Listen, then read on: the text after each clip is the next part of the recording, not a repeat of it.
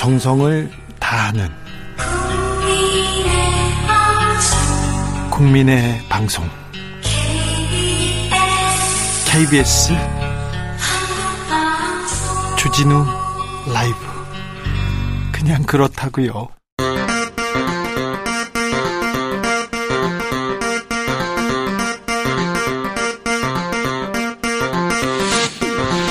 주진우 라이브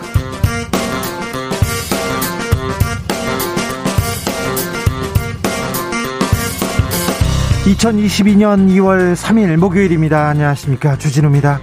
이재명 후보가 부인 김혜경 씨 과잉 의전 논란에 대해서 사과했습니다. 윤석열 후보는 대선 슬로건을 발표했습니다. 이재명, 윤석열, 심상정, 안철수 후보 오늘 저녁 TV 토론에서 처음으로 만나는데요. 누가 부동층의 마음을 사로잡을까요? 누가 대통령다운 모습 보여줄까요? 치명적인 말실수는 없을까요? 궁금합니다. TV 토론 대선판을 얼마나 흔들지 정비록에서 살펴봅니다. 30여일 남은 대선의 또 다른 변수는 단일화 여부입니다. 안철수 후보와 단일화를 시작해라. 국민의힘 당내에서 목소리 나오기 시작했습니다. 이준석 대표는 단일화는 없다 선 그었습니다. 국민의당도 단일화 없다 선 긋고 있습니다. 안철수 후보는 오늘 토론이 분기점이다. 3강 체제 구축하겠다고 했는데 국민의당의 선거 전략은 무엇인지 최진석 상임선대위원장에게 들어봅니다. 사도 광산은 일제 강점기 조선인 강제 노역의 아픈 역사가 깃들어 있는 장소입니다. 그런데 일본 정부가 이 사도 광산을 유네스코 세계문화유산에 올리려고 합니다. 기어이 또 청와대에선 적극적으로 대응하겠다면서 국제사회와 공조하겠다고 했는데요. 일본이 역사 왜곡을 노고라 하는 이유는 무엇인지 책의 맛에서 고민해 봅니다.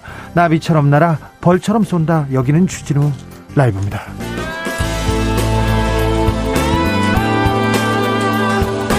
오늘도 자중자의 겸손하고 진정성 있게 여러분과 함께하겠습니다. 모두가 궁금해하는 대선 후보들의 TV 토론 오늘 저녁에 열립니다. 드디어 지지 후보가 있어도 지지 후보가 없어도 토론을 보고 난 후에 마음을 결정을 하겠다는 분들도 많지요. 많습니다. 그래서 여러분께 물어보겠습니다. 오늘 TV 토론 여러분의 관전 포인트는 무언가요?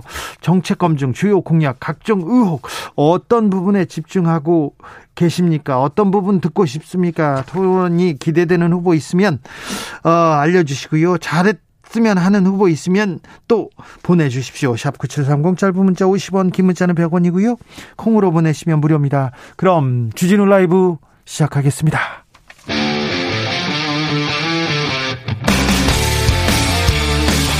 탐사보도 외길 인생 20년. 주 기자가 제일 싫어하는 것은?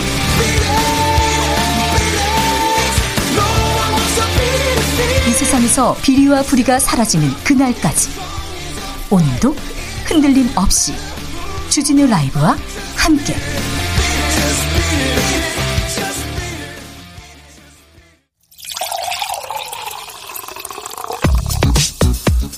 진짜 중요한 뉴스만 쭉 뽑아냈습니다. 줄 라이브가 뽑은 오늘의 뉴스 주스. 정상근 기자 어서 오세요. 네 안녕하십니까. 아 코로나 확진자 연일 최다치입니다. 네 오늘 코로나19 신규 확진자 수는 2만 2,907명이 나왔습니다. 어제보다 2,600여 명 이상 늘었고요. 또 역대 최다 확진자입니다. 네. 어, 신규 확진자가 만 명을 넘은 지 불과 일주일여 만에 두 배 정도 늘었는데요. 어, 누적 확진자도 90만 명을 넘기면서 100만 명에 육박했습니다. 일본은 9만 4천 명대입니다. 확진자는 290만 명을 넘었으니까 곧 300만 명대고요. 이스라엘 방역 선진국이라고 하는 이스라엘도 하루에 7만 명씩 나옵니다.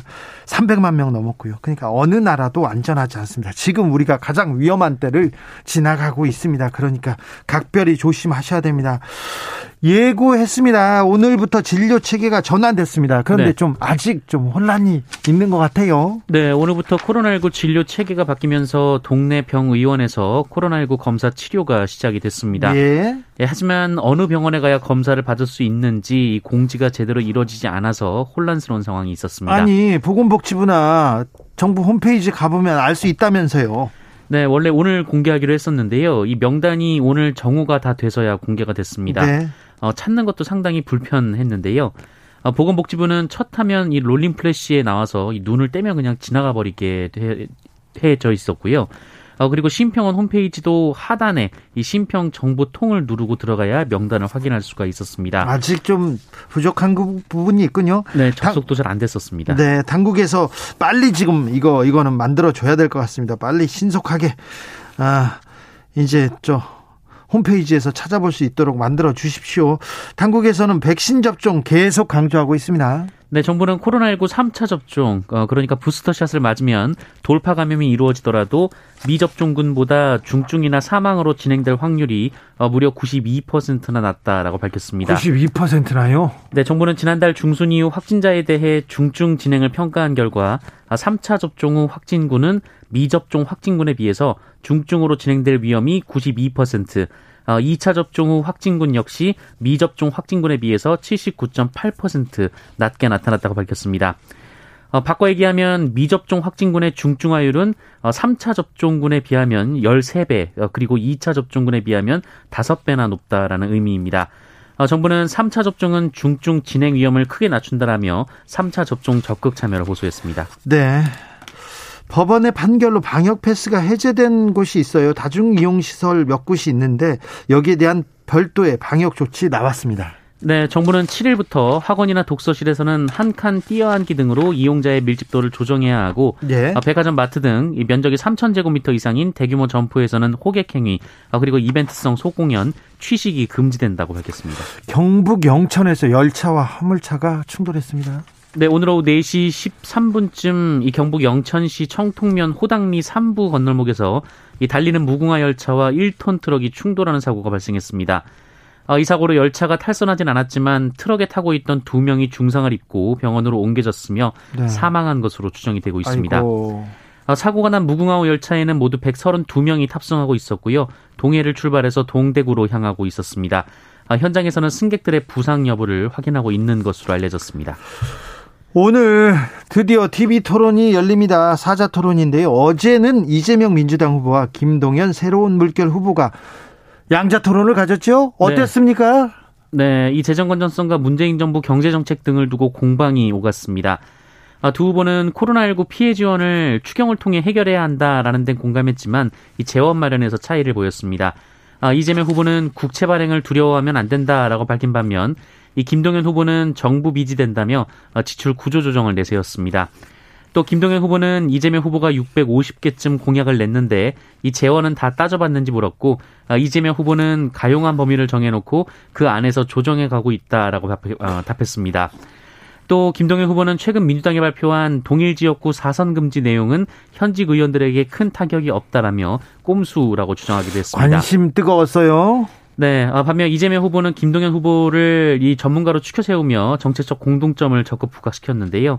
아, 민주당은 김동연 후보와의 단일화가 열려 있다고 말했지만 김동연 후보는 민주당의 희망인 듯이라며 선을 긋기도 했습니다. 아, 이날 토론회는 동시 시청자가 17만 명에 이르기도 했습니다. 김혜경 씨가 공무원을 사적 업무에 동원했다는 의혹에 대해서 이재명 민주당 후보 사과했습니다. 네, 이재명 후보는 오늘 아내 김혜경 씨를 둘러싼 이른바 과잉 의전 논란을 두고 경기도 재직 당시 근무하던 직원의 일이다라면서 심려를 끼쳐 죄송하다라고 밝혔습니다. 이재명 후보는 지사로서 직원의 부당 행위는 없는지 꼼꼼히 살피지 못했고 어, 본인의 배우자도 문제가 될 수 있는 일을 미리 감지하고 사전에 차단하지 못했다라면서 더 엄격한 잣대로 스스로와 주변을 돌아보려 노력했다고 생각했는데 여전히 모자랐다고 밝혔습니다. 김혜경 씨도 입장을 밝혔습니다. 네, 어, 김혜경 씨는 공과 사를 가려야 했는데 배 씨의 친분이 있어서 도움을 받았다라고 사과했습니다. 어, 다만 상시 조력을 받은 것은 아니었다라고 밝혔고요. 이 배모 씨, 가 5급 공무원인데요. 어, 입장문을 내고 이재명 후보 부부에게 잘 보이고 싶어서 상식적인 선을 넘는 요구를 했다라면서 일부 의혹을 인정하면서도 어느 누구도 시키지 않은 일이다라며 이재명 후보 부부와 관련성에 대해선 선을 그었습니다.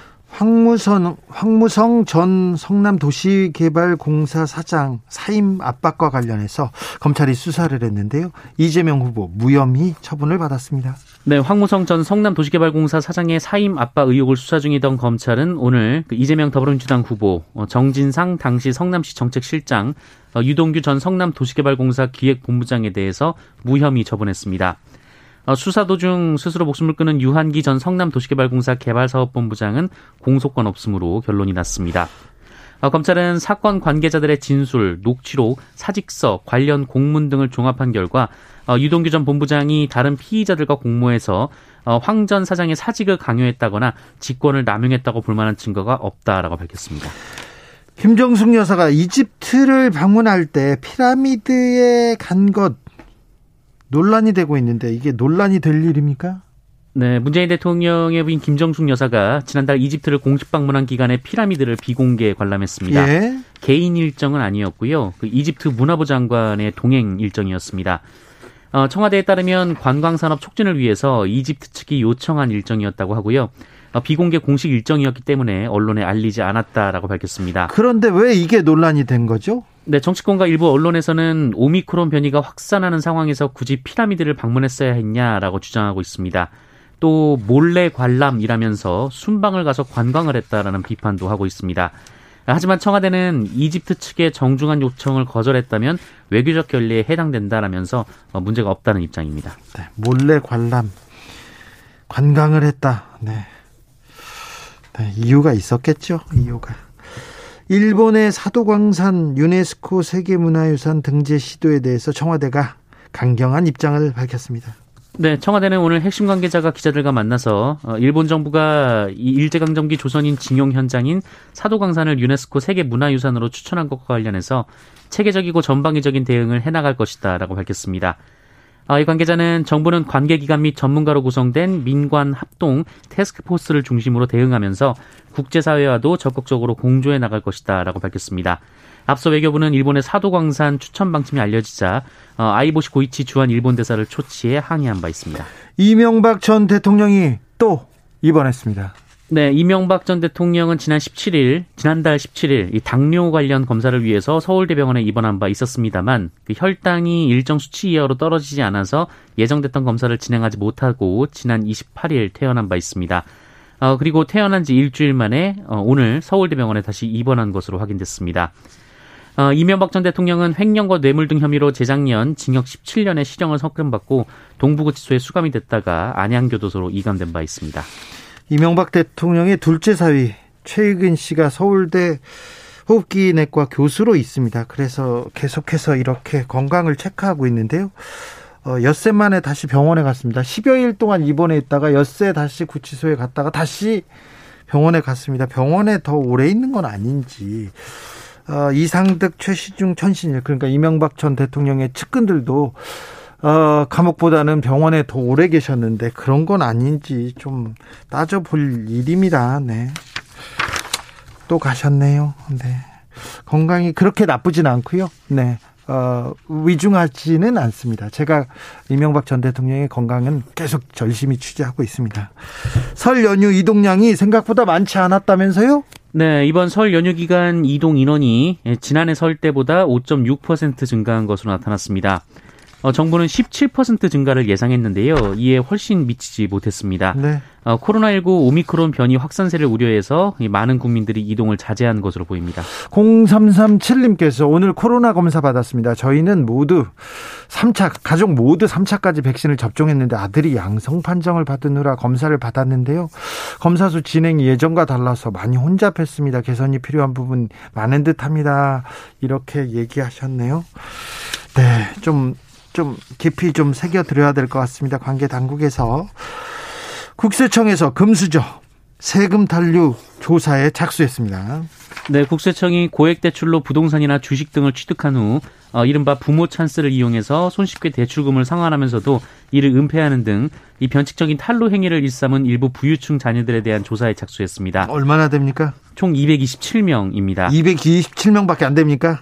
네, 어, 선정 유형은 본인의 소득과 대출로 재산을 취득한 것처럼 보이지만 네. 사실은 부모의 재산으로 대출을 상환, 어, 상환을 하고 또 명품 쇼핑 등 이 사치성 소비 생활도 부모의 신용카드로 해결하는 어, 이른바 금수적 엄가족이 41명이고요. 엄가족. 네, 본인 명의의 신용카드로 호화 사치 생활을 영위하고 고가 주택을 취득했으나 어, 소득 및 자금 여력이 없어서 변칙 증여가 의심되는 52명, 어, 그리고 부담부 증여로 물려받은 부동산의 담보대출을 부모가 대신 상환했음에도 이 증여 사실을 은닉한 혐의자 87명, 어, 그리고 부모가 신종 호황업종을 운영하면서 이 누락한 수입으로 이 미성년 자녀에게 고가의 재산을 취득하게 한 사업자 등 47명 등입니다. 네, 사회 정의, 부의 불평등 그런 차원에서도 이런 좀 세금은 똑바로 낼 수 있도록 국세청 그리고 검찰 관계 당국에 좀 노력 필요한 것 같습니다. 227명밖에 안 된다고요. 조금 더 많이 아, 적발할 수도 있었을 텐데 하는 그런 생각도 해봅니다. 물론 고생이 많으시지만요. 기초생활수급자가 국선 변호인의 조력을 받지 못했다면 이거는 잘못됐다, 위법하다는 대법원 판결이 나왔습니다. 네, 대법원 일부는 정보통신망 이용 촉진 및 정보보호 등에 관한 법률 위반 혐의로 기소된 A씨의 상고심에서 벌금 500만 원을 선고한 원심을 깨고 사건을 서울 남부지법으로 돌려보냈습니다. 네. 이 A씨는 2015년 본인이 운영하던 회사가 어, 피해자 B씨가 운영하던 회사에 합병된 이후 어, 계약 당시 1억 원을 받기로 했다고 주장하며 민사 소송을 제기했지만 돈을 받지 못하게 됐습니다. 어, 그리고 이후 이 피해자에게 공포심이나 불안감을 유발하는 내용의 메시지를 수백여 차례 전송하고 협박한 혐의로 재판에 넘겨졌습니다. 어, 이에 1, 2심은 피고인에게 벌금 500만 원을 선고했는데요. 예, 하지만 대법원은 피의자가 국선 변호인의 조력을 받지 못한 점을 들어서 원심의 재판 과정에 문제가 있다고 봤습니다. A씨는 1심 이후 국선 변호인을 선정해달라라고 재판부에 청구했으나 이 소명 자료가 제출되지 않아서 기각이 된 바 있고요. 어, 홀로 재판에 출석한 바 있습니다.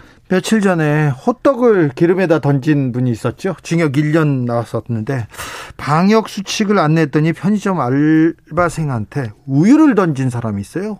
네, 한 온라인 커뮤니티에 손님이 우유 던짐이란 글이 게재가 됐는데요. 이 글을 작성한 분에 따르면 이 편의점 손님에게 오후 9시 이후 취식이 불가능하다라는 말을 하자 어, 이 말을 들은 중년 남성이 갑자기 화를 내면서 이 편의점 직원의 머리를 향해 우유를 던졌다고 합니다. 어, 이 남성은 그럴 거면 손님은 왜 받냐라는 식으로 화를 냈다고 하는데요. 이 CCTV도 함께 공개가 돼 있습니다. 이 글 작성자는 카드로 결제를 해서 신고를 하면 바로 잡힐 줄 알았는데 3주 넘도록 연락을 받지 못하고 있다라고 주장했습니다. 어, 현재 코로나19 방역 지침에 따라 정부는 식당 등 다중이용시설의 영업시간을 오후 9시까지로 제한하고 있고 어, 이에 따라 편의점에서도 9시까지만 취식이 가능합니다.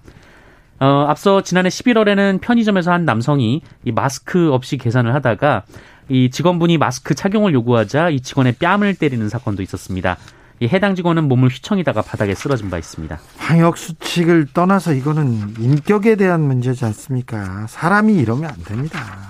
이런 분들 따끔하게 혼이 좀 났으면 합니다.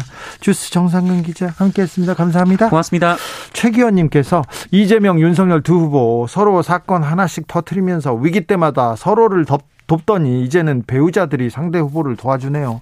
정말 다정한 선거 전입니다. 눈물이 납니다. 얘기하셨어요. 그렇게 또 보시는군요. 5622님, 오늘 일찍 퇴근해야겠습니다. 토론 너무 궁금합니다. 아, 궁금하다는 분들 많습니다. 8876님, 어, 서로 서로 욕하지 말고 정책으로 토론을 했으면 좋겠어요. 국민이 안심되게요. 얘기합니다. 7493님, 이재명 후보님이 의 정책 일관되게 표현되는지 듣고 싶습니다. 오늘 말씀하시면 꼭 지킬 건지도 알고 싶습니다. 이렇게 얘기하셨고요. 배봉열님께서는요.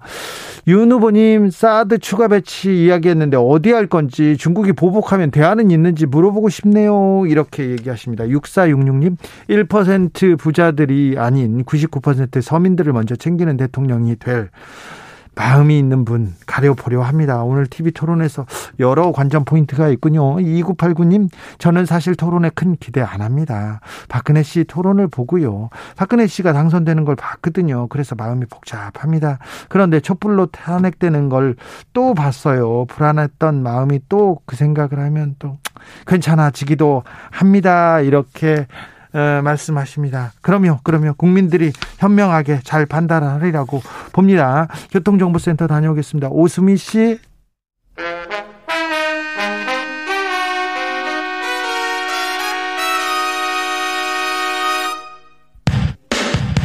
주진우 라이브 돌발 퀴즈. 오늘의 돌발 퀴즈는 객관식으로 준비했습니다. 문제를 잘 듣고 보기와 정답을 정확히 적어 보내주세요. 베이징 올림픽이 하루 앞으로 다가왔습니다. 영화 배우인 이 사람을 비롯해 여러 중국 스포츠 스타들이 성화봉송 행사에 참석했는데요.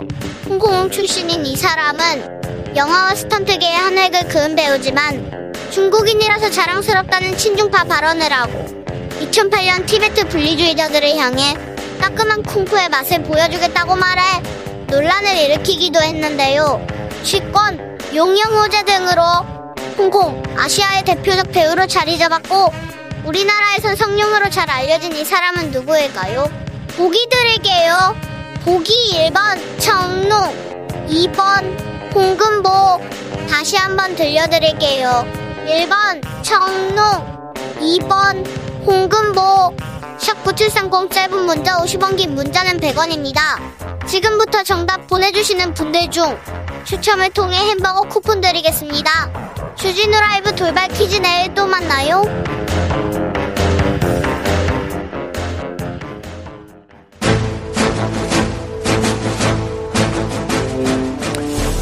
대한민국 정치의 정쟁을 멈추고 품격을 높이자 고품격 정치 비책 정비록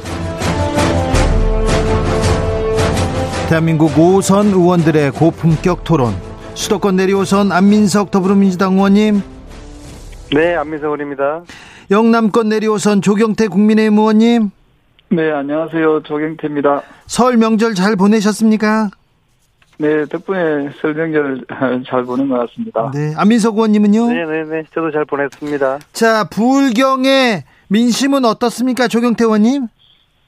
어 불경은 어, 아마도 그, 어, 어쨌든 변화를 많이 바라고 있는 것 같습니다. 특히, 어, 문재인 정부에 대한 실망감들이 많다 보니까 아무래도 그, 우리 시민들 마음속에는 정권을 좀 교체해서 좀 새로운 변화를 좀 하자는 그런 분위기들이 많이 감지되고 있습니다. 네. 경기 수도권의 민심은 어땠습니까, 민석 의원님?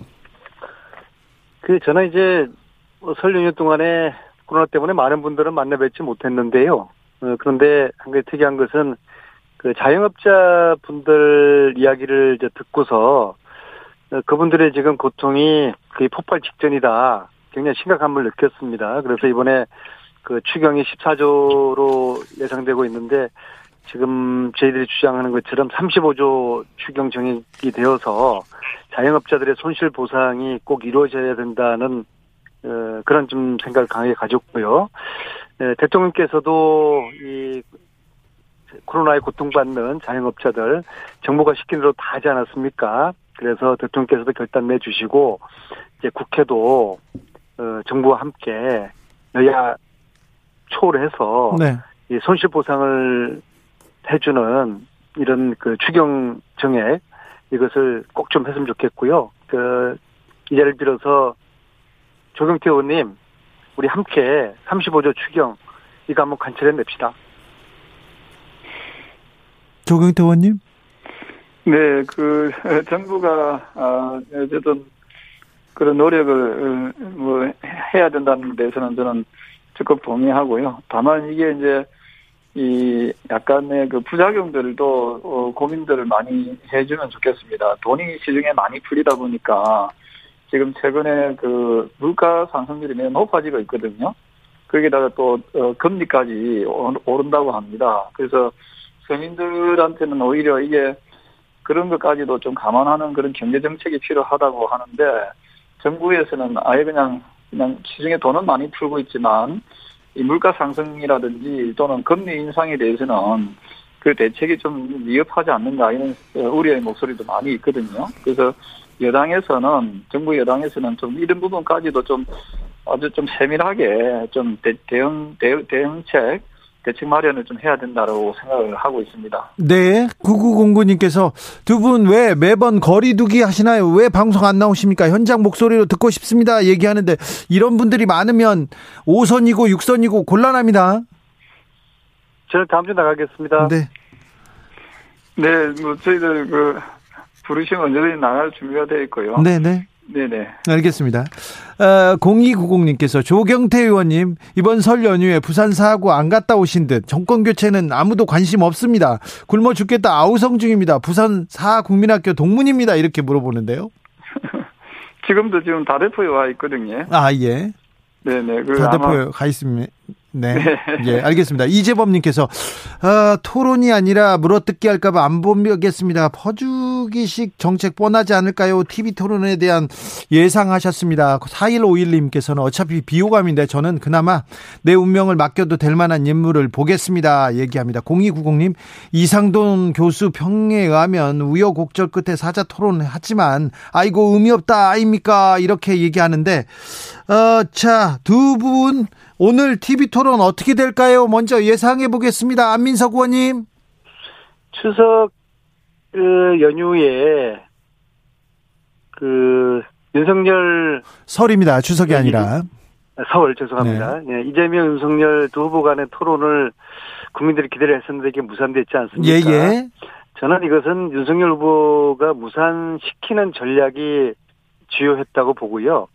윤석열 후보의 의도, 의도대로 어, 토론회가 어, 이루어지지 않아서 추석 밥상에 어, 변수를 아 그러니까 설 밥상에 예, 변수를 만들지 않았다. 음, 그렇게 저는 저 보고 있는데요. 예.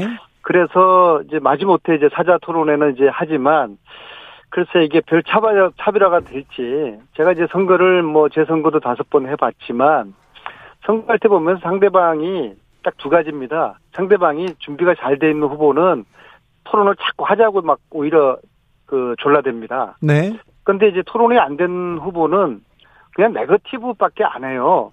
그래서 저 선거판을 아주 그 진흙탕 싸움으로 만드는 그런 걸 저는 제가 직접 경험을 했는데요.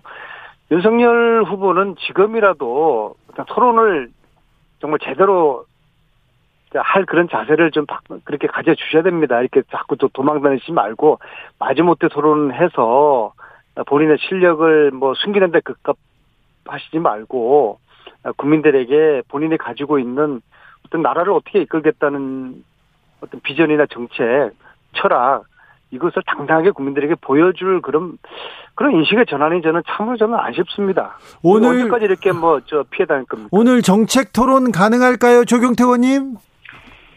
네, 뭐 정책 토론 뭐 충분히 뭐 할 것 같고 할 거라고 생각을 하고 있고요.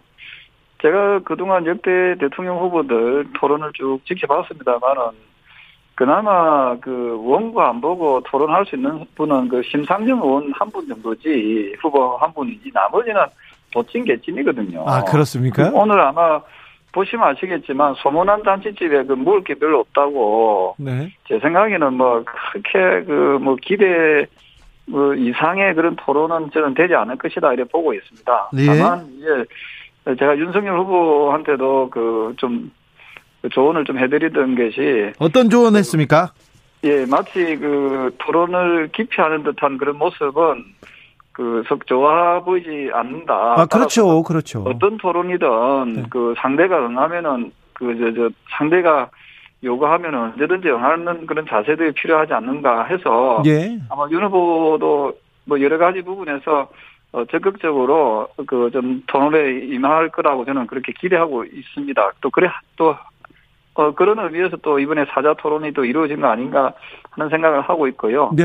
어, 결코 이번 토론에서 뭐 윤 후보가 밀린다든지 또는 뭐 또 상대 후보가 크게 돋보인다든지 그런 일들은 일어나지 않을 것이다라고 저는 예측하고 있습니다. 민석 의원님. 12 토론에 대해서 이재명과 윤석열 두 분은 아주 다른 생각과 관점을 가지고 있다고 봅니다. 이재명 후보는 가능한 한 많은 TV 토론을 해서 본인의 실력과 정책과 비전을 국민들에게 차별화를 시켜서 이제 TV 토론을 통해 가지고 뭔가 큰 반전의 기회 40% 박스를 뚫을 수 있는 박스를 뚫을 수 있는 그런 계기로 삼고자 하는 것이 기본적인 TV 토론에 대한 전략과 입장이고요. 반면에 윤석열 후보는 두 가지 전략입니다. TV 토론에 대해서. 첫째는 최대한 피할 수 있을 만큼 피해 다니자. 둘째, 마지못해 할 경우에 차별화가 나타나지 않도록 어 TV 토론을 어, 그렇게 그 대응하자. 어, 그렇게 굉장히 상이한 TV 토론에 대한 두 후보의 관점이라고 저는 보고 있습니다. 명수기님께서 두고 보입시다 얘기합니다. 6292님께서 윤석열 후보 요번에는 멋지게 하겠죠 얘기합니다. 한남수님은 한 사람당 약 25분 토론이 뭘 보여줄 수 있을까요 얘기하고요. 5867님 소문난 잔치에 먹을 거 없다고 하던데 님님님으로 좋게 시작해서 놈놈놈으로 끝나지는 않을런지 기대 반 우려 반입니다. 조경태 의원과 비슷한 의견을 가진 분도 많네요.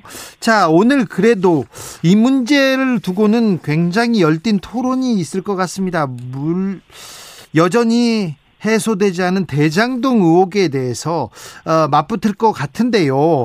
녹취록에 등장한 분이 이재명이 아니라 윤석열입니다. 윤석열이는 형이 가지고 있는 카드면 죽어. 이렇게 김만배의 녹취록이 나왔습니다. 이거 어떻게 보십니까? 조경태 의원님.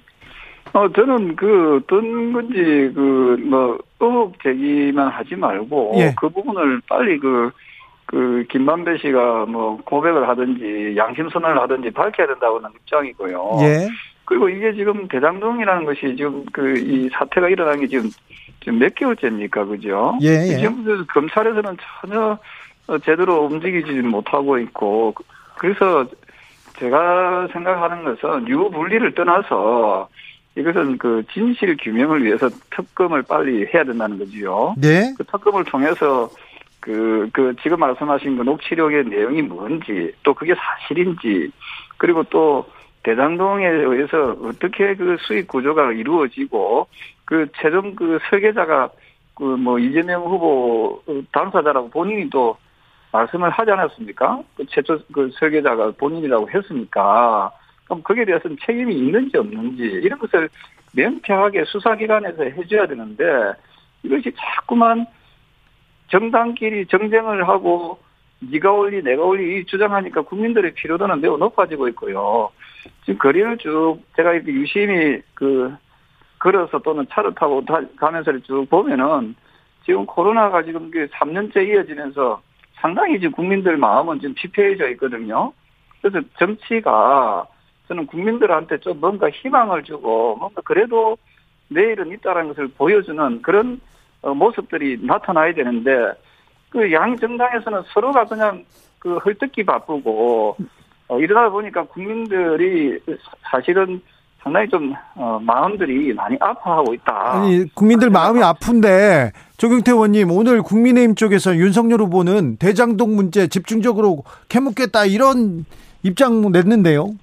그래서 제 이야기는 뭐냐면 지금 저한테 질문을 주셨으니까 아, 예, 예. 대장동 문제가 네네. 네. 질문을 하더라도 상대방에서는 이재명 후보가 거기에 대해서 맞습니다라고 맞장구 치겠습니까? 저는 절대 그런 일이 없을 거라고 보고 있고요. 예, 예. 그래서 논쟁만 하다가 네. 뭐 저는 서로 주거니 받거니 뭐 약간의 그 뭡니까 정쟁만 하다가 끝날 수밖에 없는 그러니까 결코 아무것도 그렇게 어, 손에 잡히는 만한 것을 기대할 수 있는 것은 없지 않는가 이런 생각을 합니다.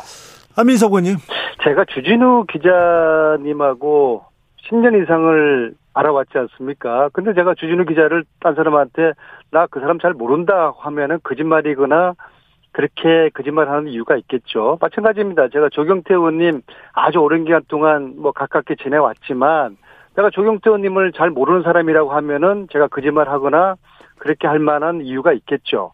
자, 과연 김만배를 윤석열 후보가 모를 잘 모를까요? 윤석열 후보는 이렇게 이야기합니다. 김만배를 상가집에서 우연히 눈인사한 사이 정도라고 이야기를 합니다.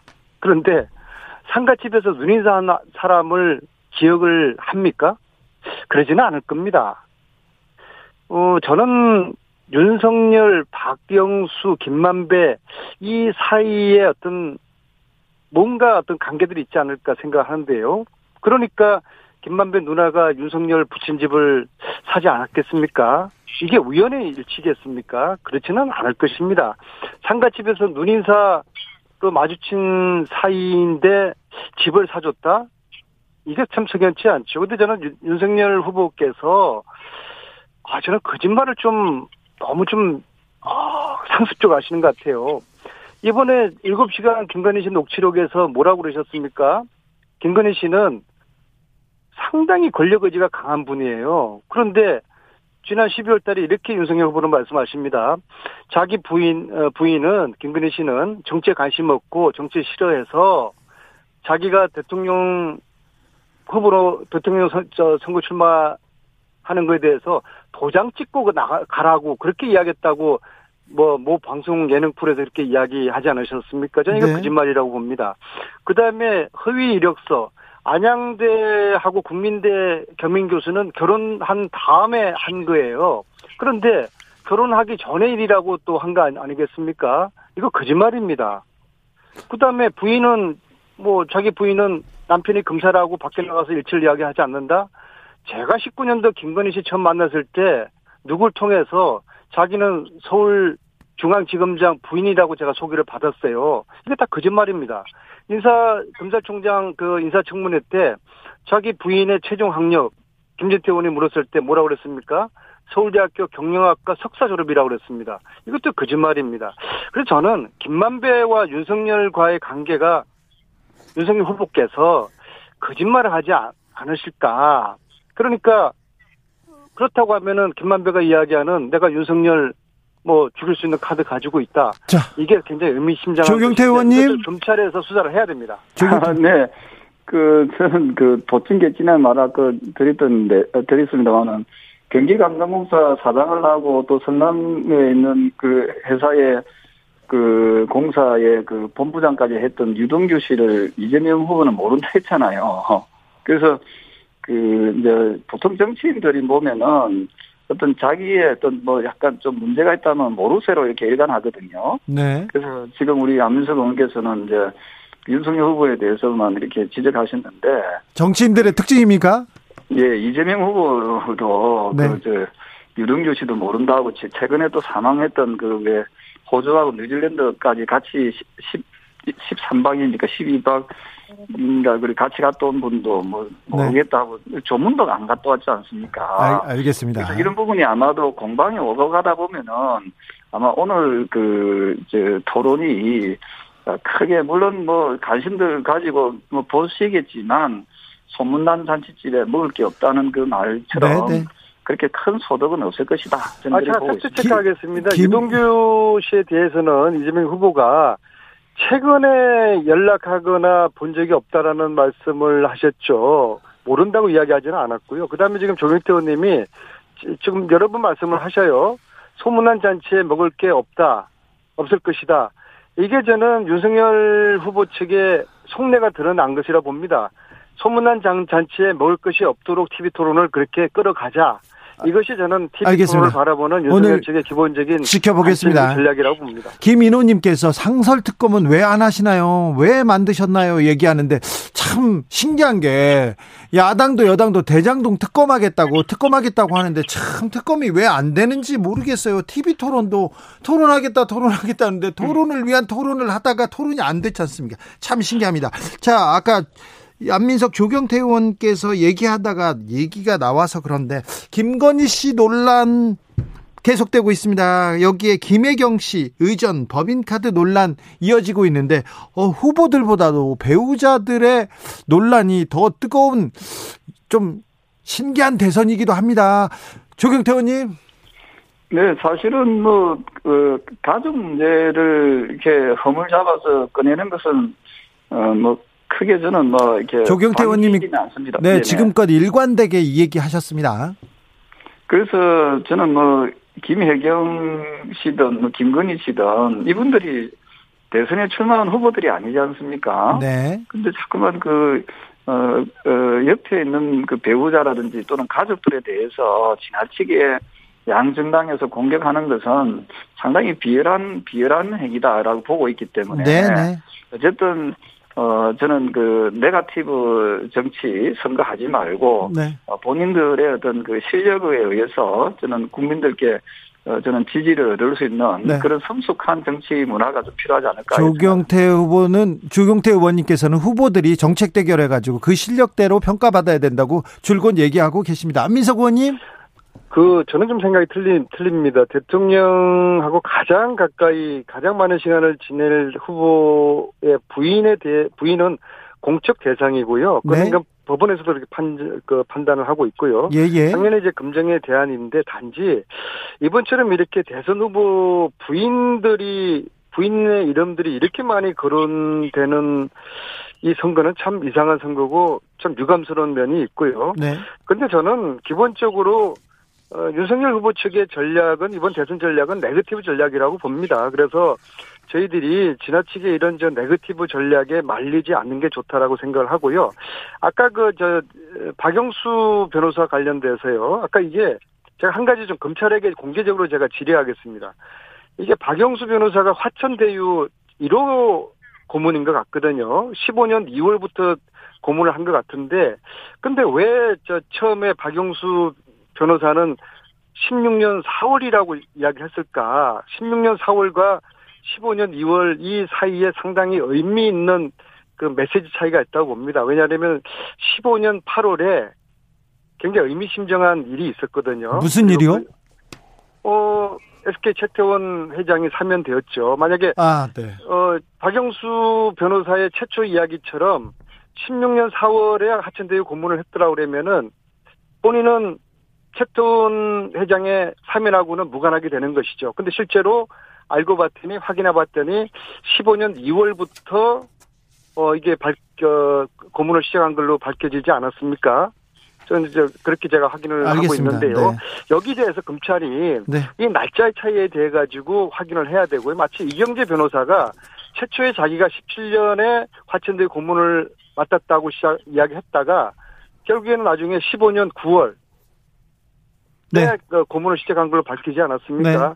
이런 이, 예, 이, 머리 좋은 분들이 이렇게 중요한 날짜를 의도적으로 틀리게 이야기한 거에는 상당한 상당한 중요한 메시지가 있다고 보고요. 아, 알겠습니다. 이걸 저는 검찰이 밝혀줬습니다. 안민석 의원님, 검찰이 수사 제대로 안 하고 있습니까? 네, 유감이죠. 그러면 네, 특검 특검으로는 왜 안 가고요? 박상도 전 의원은 아직도 구속되지 않, 않았지 않습니까? 예? 50억이 아니라 보통 사람들이 5천만 원만 저 받아도 구속이 되죠.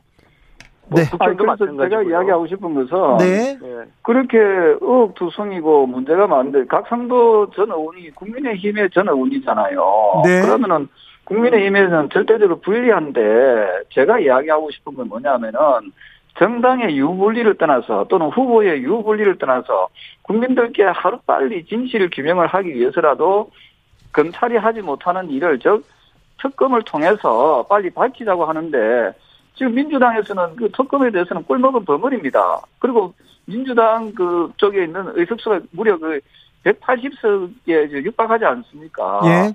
마음만 먹으면 언제든지 특검이 가능한데 그거는 하지 않고 계속해서 지금 어, 반복되는 말씀들을 하시니까 어, 제가 드리고 싶은 말씀은 어, 진실 규명을 위해서라도 지금 방금 말씀 주신 아주 좋은 수사 대상이지 않겠습니까? 네네. 이런 부분들을 감안해 이런 부분까지 포함해서 저는 하루 빨리 특검을 통해서 특검을 통해서 진실 규명을 하자 하는 것이 그 제 생각입니다. 안미사고님, 조경태 의원님 말씀하시는 거는 지금 사실을 좀 호도하는 말씀이시고요. 저희들은 특검을 피한 적이 없고요. 오늘도 송영길 대표께서 이것은 특검을 해야 된다. 대선이 끝난 다음에도 이 진실을 밝혀야 된다라고 말씀하셨고요. 저희들의 일관된 주장은 어차피 대장동 그분이 이재명 시장이 후보가 아니라는 거는 이미 다 천하에 다 밝히지 않았습니까? 그분이 누구일까 반드시 밝혀야 되는 것이죠. 그것이 정말 몸통인데 이 몸통을 밝히지 못하고 어, 꼬리만 가지고 지금 수사를 하는 것에 대해서 대단히 유감이고 특검 당연히 해야 됩니다. 특검은 해야죠. 네, 특검으로 가는 걸 보고 싶습니다. 조경태 의원님께 하나 묻고 싶습니다. 네. 어제 이상돈 교수께서 이런 지적했어요. 외국인 노동자 문제 그리고 중국 문제를 이렇게 바라볼 때 아, 윤석열 후보가 트럼프식 혐오 정치를 하고 있다 이렇게 지적하시던데요. 아닙니다. 그건 아주 그 이상돈 교수가 그, 저, 교수님 맞죠, 그분이? 네. 그 보는 시각이 조금 저는 저하고 좀 다른 것 같습니다. 저는 우리 국민들을 우선적으로 생각, 자국민 우선주의가 저는 필요하다고 보고 있고요. 어, 그게 지금 전 세계인들이 그렇게 흘러가고 있습니다. 그, 저는 그, 우리 국민들의 그 이익, 자국민의 이익을 최우선시하는 그런 정책들을 펴 나가는 게 매우 중요하다고 보고 있고요. 또 우리나라에 지금 외국인들 중에서도 보면은 불법 체류자들이 그 상당히 많거든요. 네. 불법 체류자의 그 숫자가 일본보다 다섯 배에서 일곱 배 정도 많다는 그런 데이터가 있습니다. 그래서 이제 그 우리 국민들 특히 여성분들도 그 신변에 대한 위협이라든지 또한 젊은 분들에 대한 일자리에 대한 그 부족 현상에 대한 불안감 이런 것들이 어또 어, 이어지고 있고요. 그리고 외국인들이 와가지고 우리나라의 그 의료보험 체제가 잘 돼 있지 않습니까? 네. 결국은 우리나라 국민들의 그 혈세들이 상당히 그쪽으로 흘러나간다는 그런 지금 지금 이렇게 보는 시각이 트럼프 방식입니다. 아, 저는, 저는 그렇게 보지 않습니다. 그리고 지금, 지금, 외국인 건보 재정은 흑자여서요. 외국인들이 보험료를 더 많이 내고 있답니다. 아니, 그, 저는 우리나라가 보면은 그, 그 국민들, 우리나라 의료보험이 보면 국가가 그 개인, 개인의 그 어떤 그, 그 내는 비용과 이게 따져보면 그 상당히 개인이 그 이익을 좀 그렇죠. 정부에서 보, 예, 보장을 해주고 더 지원을 예, 예, 해주죠. 그렇습니다. 그리고 특히 지금 그 한국 우리나라 사람들이 봤을 때에 그, 그 반일 감정도 높지만 반중 감정도 매우 높습니다, 지금. 그 중국에 대한, 중국인에 대한 또는 중국에 대한 그 반중 감정이 매우 높다는 그런 부분들도 우리가 좀 잘 읽어봐야 된다는 거지요. 지금 뭐 아시다시피 코로나 사태가 지금 3년째 이어지고 있지만은 이 중국이 국제사회를, 사회에 항해서 자기들의 그 어떤 그 부족함이나 잘못에 대해서 어, 진실된 사과를 한 적이 한 번도 없잖아요. 이런 데 대해서 우리가 그 목소리를 또 높이, 높이 본 적도 없고. 그래서 네. 저는 그, 그, 반, 우리가 의도적인 반중 감정이 아니라 예. 국민들 정서에 지금 깔려 있는 그 중국에 대한 그런 어, 거부감들이 우리가 먼저 시작한 것이 아니다는 거지요. 그래서 어, 중국에서도 우리나라를 그, 그, 좀 뭐, 이를테면 지난번에 아이돌 가수, 중국인 출신의 아이돌 가수가 우리나라를 마치 속국으로 표현하는 그런 아주 그 경금망동한 그런 오만한 행동들을 보이고 있지 않습니까? 그래서 이런 부분에 대한 인식들도 중국 중국 사람들이 우리 대한민국 국민을, 국민을 보는 인식부터 저는 제고해야 된다 그런 입장입니다. 아 민석 의원님 한중 관계가 지난 몇 년 사이에 꼬여가지고 얼마나 많은 우리 기업들이 피해를 보고 에, 우리 국민들 역시도 고통을 받지 않았습니까? 정상화돼야죠. 네. 근데 그게 결국에는 발단이 이제 사드 배치였지 않습니까? 근데 네네. 어, 그렇게 우리에게 고통을 주었던 사드를 더 추가로 배치하자고 하시는 윤석열 후보님. 아, 저는 이번에 왜 이럴까?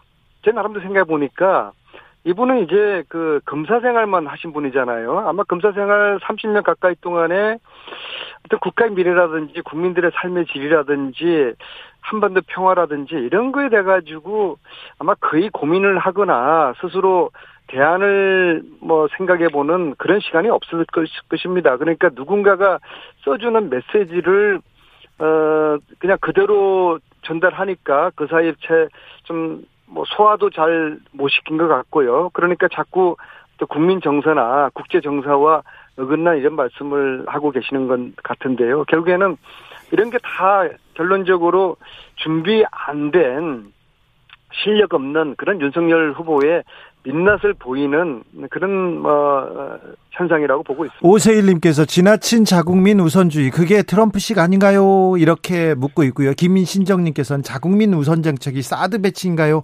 7775님 자국민 위주가 가능한 건 미국 같은 나라고 우리처럼 해외 의존도가 높은 나라는 자책골이라고 봅니다. 오늘 윤석열 후보가 이런 우려에 대해서 분명한 답을 내놓겠죠, 조경태 의원님? 어, 저는 그 북한의 그 미사일에 대한 도발 네. 이게 지금 유엔 안보리 결의를 갖다 위반하는 이런 사례들이 계속 이어지고 있지 않습니까? 예.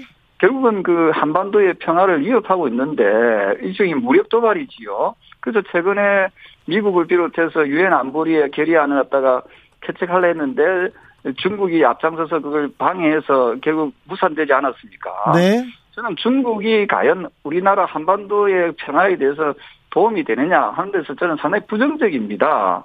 북한의 미사일 미사일 그 개발 또는 핵 개발을 할 때 중국에서 그, 그, 우리가 사드만큼 그렇게 제재를 가했습니까? 사드는 그야말 그대로 방어용 그 미사일 체계입니다. 그러면 상대가 지금 공격하려고 준비하고 있는데 우리는 그러면 거기서 아무런 대비를 하지 않고 무방비로 있으라는 그런 의미인지 그런 저는 그걸 되묻고 싶거든요. 그래서 저는 중국이 과연 우리 대한민국과 북한에 대해서 공정한 외교를 펼치고 있느냐는 부분에 대해서는 아니 저는 냉정할 필요가 있다. 아니 중국은 북한 편이죠. 우리 우리를 도와주지는 않겠죠. 그래서 저는 중국에 대해서 지나친 그 의존을 하는 그 어떤 그 외교 정책은 저는 바람직하지 않다 이렇게 보고 있습니다. 그리고 사드 문제에 가지고 중국에서 지나치게 우리나라 기업을 갖다가 시간을 다 썼네. 부분에 대해서도 네. 우리나라 대통령이 거칠게 항의를 했어야 되는데 거기에 대해서 제대로 대응하지 못하는 그 네. 정부가 시간을 다 쓰셨어요. 어느 나라 정부인지 저는 그 이해가 되지 않습니다. 안민석 의원님 짧게. 예, 조 의원님 길은 바라보는 쪽으로 열립니다. 국힘과 윤석열 후보께서 한반도 평화의 길을 바라보시길 바라고요. 네. 지금처럼 한반도 전쟁의 길을 더 이상 바라보지 말았으면 좋겠습니다. 정비록 여기서 인사드립니다. 조경태, 한민석 두 분 감사합니다. 네, 감사합니다. 네.